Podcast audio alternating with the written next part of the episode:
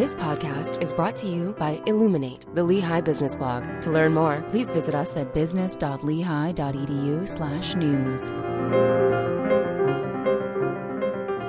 Welcome. I'm Jack Croft, host of the Illuminate podcast for Lehigh University's College of Business. Today is September 10th, 2021, and we're talking with Kathleen Weiss Hanley and Hank Korth about what you need to know about blockchain. Dr. Hanley holds the Bolton Perella Endowed Chair in Finance. She is also director of the Center for Financial Services and co director of the FinTech Minor. Dr. Korth is a professor of computer science and engineering. He also heads the new Center for Financial Services Blockchain Lab and is a member of Lehigh Scalable Software Systems Research Group. Thank you for being with us today, Drs. Hanley and Korth. Thank you, Jack. It's a pleasure. Let's start with what sounds like a simple, straightforward question, but probably is not. And that is what is blockchain and why does it matter? At the most basic level, a blockchain is a store of information. What makes it distinct from databases that we've worked with for decades is that there are special properties to blockchain one of them is the idea of being able to submit information irrefutably. I can't deny later that I actually did it. Another key property is immutability, that once it is there, no one else can change it. And that latter property is achieved by the widespread dissemination of the blockchain around the world using the internet, which means that we can trust in the crowd for that immutability as opposed to trusting in a specific organization like a bank or a government. So, what are the main advantages blockchain offers?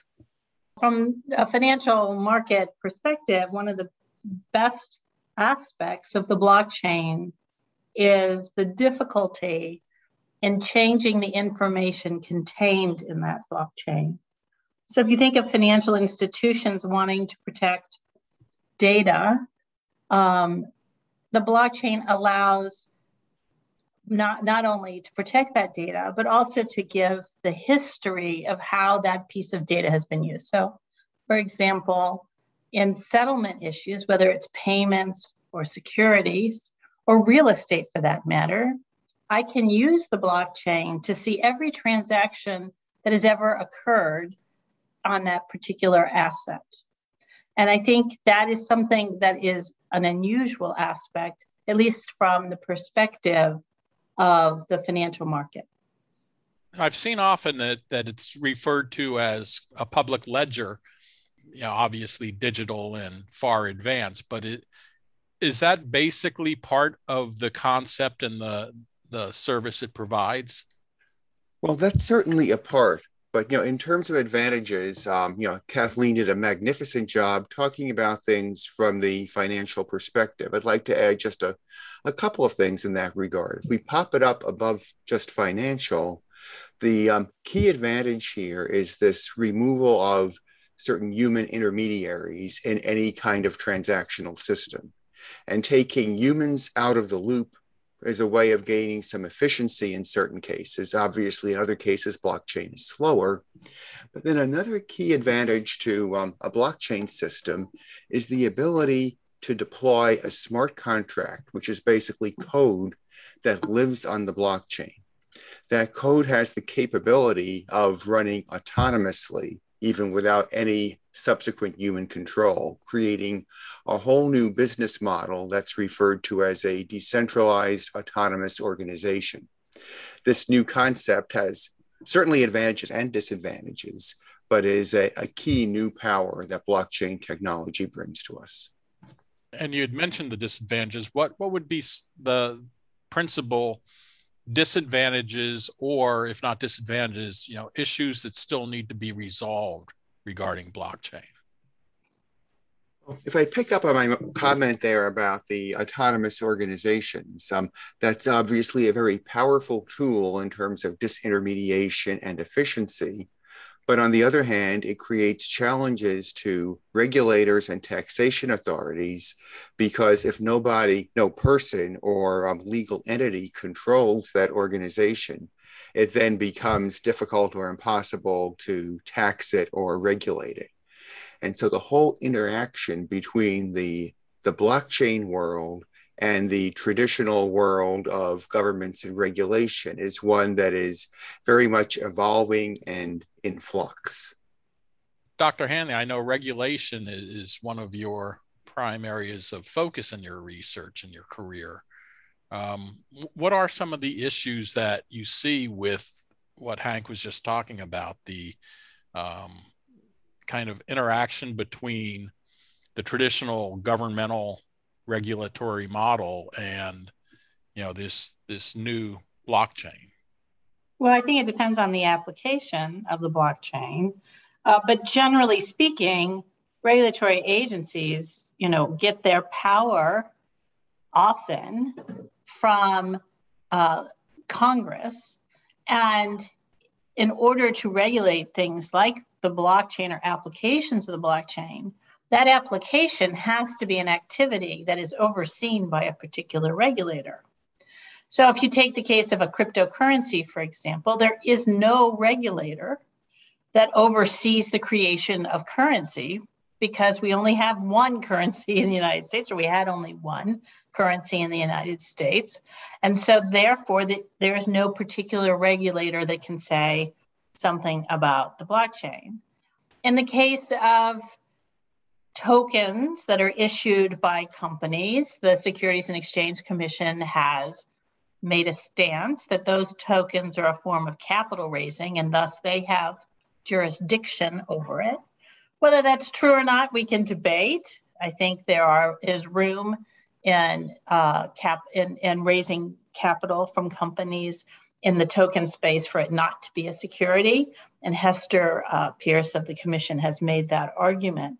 But the the challenge is is that regulators oversee activities and the blockchain is just one particular way to achieve those activities and if there isn't a designated regulator for it then there is no one way to have a cohesive approach to monitoring and regulating them mm-hmm.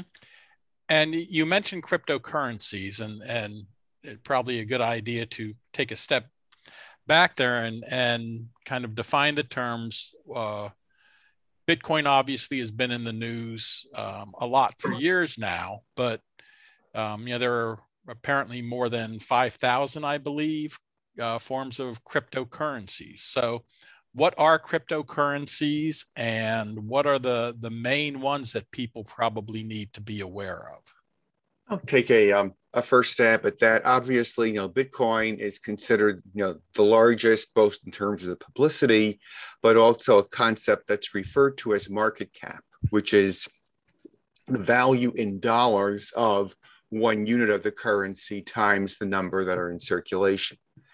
And you know, Bitcoin you know, is the oldest, it's the largest, but in terms of significance, probably Ethereum is actually the most significant because unlike Bitcoin, Ethereum actually supports this um, autonomous organization framework via smart contracts.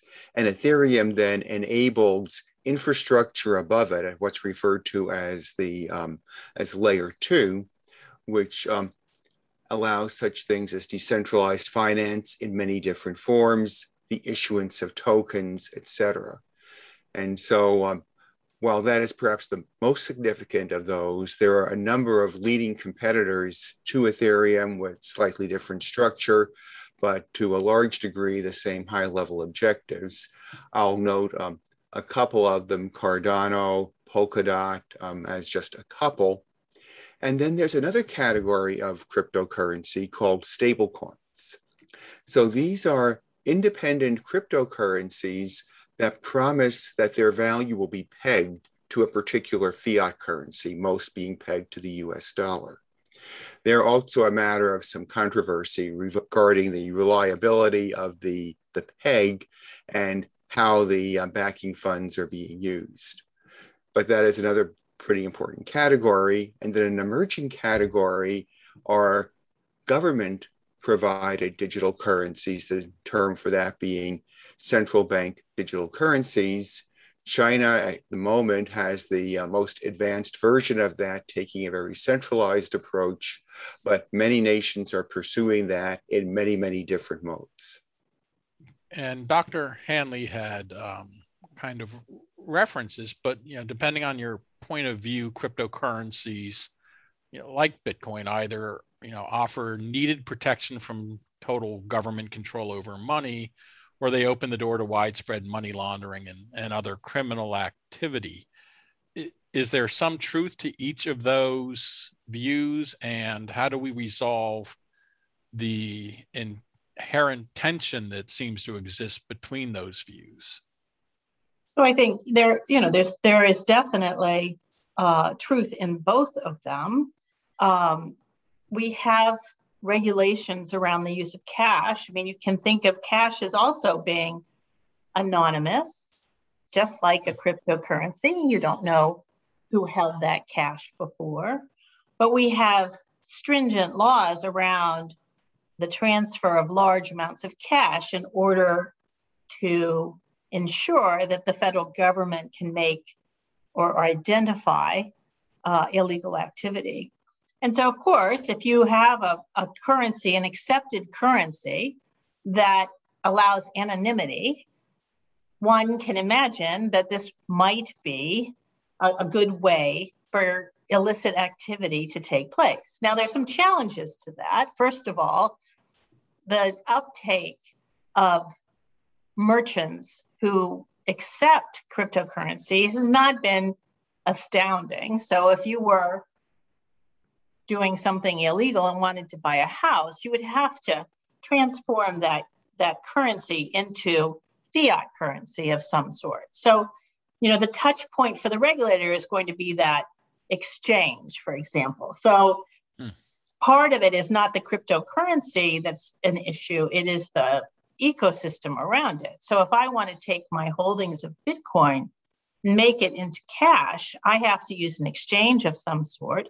And that exchange is where the regulation, for example, can come in because we do have things like anti-money laundering laws that that that uh, do it. So yes, I mean it, it is definitely the case that that anonymous forms of payment can help illicit activity.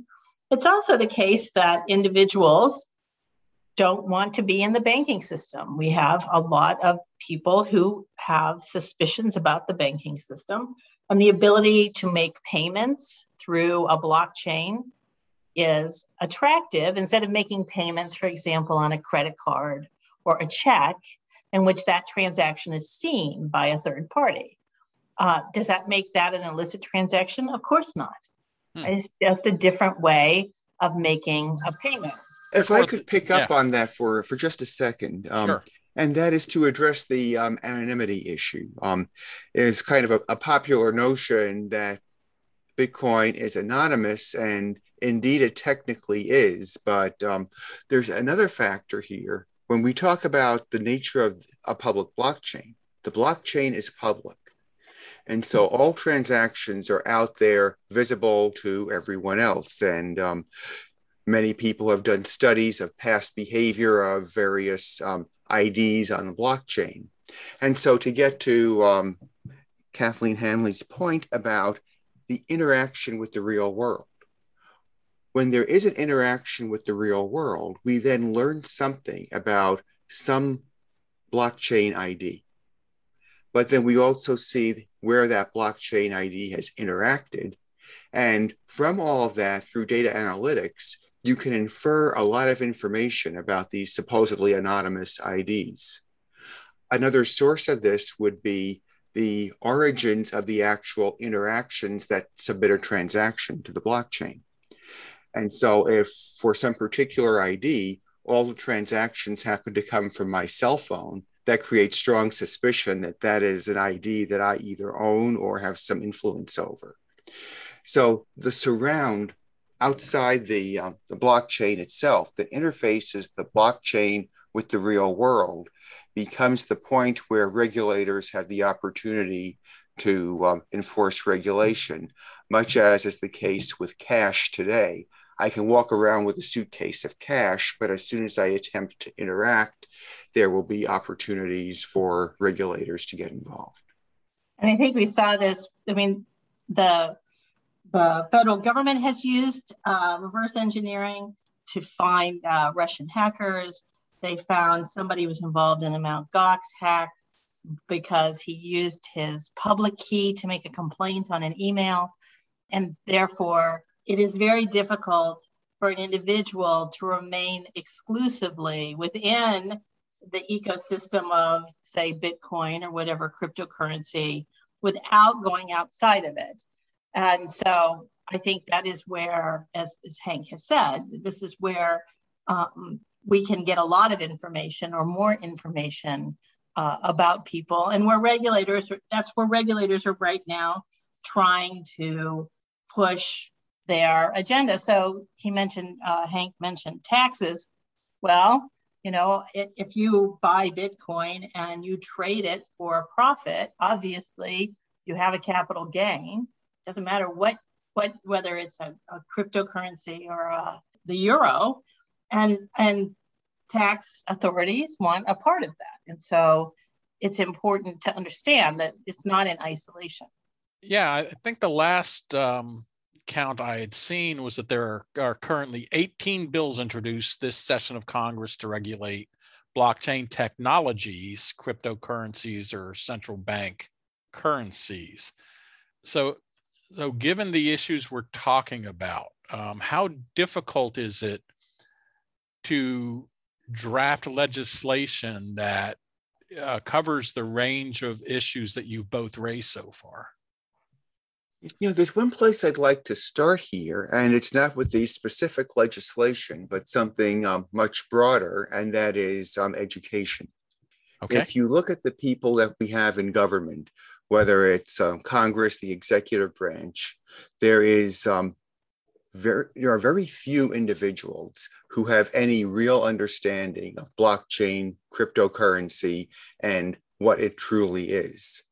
And as a result, we have seen in some of those bills, um, I haven't counted them, but I'll trust your 18, but some of them are um, basically like attempting to repeal mathematics, if I oversimplify just a little bit. And so I think looking longer term, one of the great needs we have is broadly to educate people in blockchain technologies so that whatever walk of life they go into, this becomes part of the common knowledge, just like we educate folks in so many other things. And um, if I can give a quick plug for Lehigh here, we actually have three courses in the, that area focusing in computer science, an interdisciplinary undergraduate course between CS and business, and a graduate level course at our master's in financial engineering. And taking all of those things together, we come pretty close to you know touching about 100 students a year. So we're doing our part there, but there's a long way to go. And I think, you know, as a former regulator, what I learned there is that you have to understand what is the problem you are trying to fix. And regulators, I mean, not regulators, but people in Congress and regulators too. I'm not saying that they are they don't do this. You know, they they have to do something for their constituents, and oftentimes they respond to what the flavor of the day is, whatever crisis is ongoing, and make legislation that has not been fully vetted by economists and computer scientists and others as to its impact. They're not required to put their legislation out for comment, for example. And in this space in particular, the benefits of blockchain in business application, you can think of things like supply chain, where it's important to know where you get components of your business the benefits of the blockchains are quite significant, and it isn't clear that some of these regulations will not impede the ability of businesses and individuals to leverage the blockchain for greater productivity. And so it, I think the reason why the bills fail is because A, others don't understand it, and B, that the, sometimes they are informed that the costs of that rulemaking outweigh the benefits that they think they're going to get. In the news this week, um, there there's been a lot internationally about Bitcoin as El Salvador became the first country to adopt it as an official currency. And I think everyone would agree it was not exactly an auspicious beginning. On the first day, the government's new digital wallet had to be taken offline temporarily. Large protests broke out in the streets, and Bitcoin prices dropped sharply. Kind of setting aside, you know, the specifics of what's happening in El Salvador, it seems to raise a more interesting question to me, which is is making Bitcoin or any of the cryptocurrencies at this point an official currency something that countries should be considering at this stage? And if not, do you expect it will be something they will consider at some point in the future? Arguably, many are indeed um, considering it when you look at the whole concept of central bank digital currencies. But the idea of using an existing crypto, Bitcoin, the example of El Salvador, has a whole bunch of pluses and minuses. Um, I think it's worth pointing out that in the, the rollout in El Salvador, the um, problems relate to the infrastructure around making this available. And we need to realize that in any blockchain system that interacts with the real world, there's a lot more to deploying that than blockchain. And here we have a situation of deploying a new complicated um, information system in a less developed country. Not surprising that it might have been less than smooth. And in terms of the use of Bitcoin in particular, obviously there are issues of volatility relative to the dollar, which is the um, currency used in El Salvador. The, there are attempts made to try to allow people to convert quickly and mitigate that, but all those things take time and development. I think more generally, the issue here is the things we've said earlier, both of us, about the potential efficiencies in using a digital approach are things that ought broadly to be considered. As for a specific choice of currency, that's you know, much more debatable. And besides efficiency, when you look at parts of the world where there is less development and more corruption, the ability to prove that an individual, in particular, let's say you know, low paid workers, have indeed been paid a living wage because you can see it on the public blockchain, that could create a huge potential for social good in enabling a guarantee of payment to workers, bringing banking to the unbanked. So there are, are great social gains possible. The question is really how best to get there. Dr. Korth, you had mentioned um, what Lehigh is doing, and I, I, would be remiss if we didn't talk about the new Center for Financial Services Blockchain Lab, uh, which you head and which uh, Dr. Hanley um, oversees the broader Center for Financial Services. So this represents an interdisciplinary approach to research into the potential uses of blockchain technology and financial services. I'm wondering if both of you can, can give us an idea of what you hope the center will offer, uh, not just for Lehigh faculty and students, but to expanding the knowledge base um, in this you know fast growing field. Well, I can, uh, you know, we, are delighted that Hank has taken on this additional responsibility. As you can imagine, he's quite busy, and having him aboard certainly is important to us as, as the center's mission is to bring innovation to the greater public, our alumni and, and, and the public more broadly, innovation in financial services. And of course, blockchain is a huge part of that, and it's becoming much more mainstream. You know, it was a buzzword three, four years ago, and now it no longer is such. And our goal is to, as, as Hank has put forth, educate.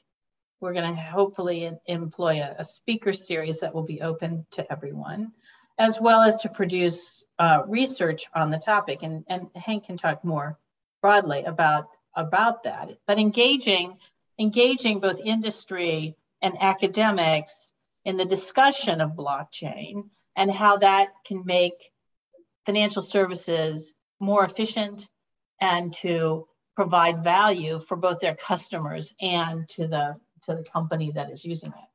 Okay, I'll take you up on that and talking a little bit about the research side since we've already talked a good bit about the education mission that we're conducting. Research in the overall blockchain space fits a number of disciplines. I mean, certainly across all the business disciplines, and using the blockchain lab as a launchpad, we're looking to stimulate research interest across the College of Business related to the use of blockchain, the opportunities it presents, the um, needs to oversee and manage it. In my other role in the um, Department of Computer Science and Engineering, we have quite an extensive research activity going on as well. And um, there are a number of things there that just simply relate to kind of you know systems issues in terms of efficient consensus, efficient processing. But I think most notably for our discussion, if you look at the issues we talked about in regulating a blockchain, the capabilities there are limited by the particular way that particular blockchains are structured. Ethereum, for example, is set up in a way that makes it particularly easy to engage in front running. Something in the stock market is um, totally illegal and well regulated. And there aren't easy ways to fix this. One of the things we're looking at is alternative architectures for a blockchain that make it more regulatable, both to prevent malfeasance or where it can't be 100% prevented, to make it detectable after the fact to be um, mitigated then outside the blockchain world within the, the legal system. So that's an interesting mix of computer science technology and business applications.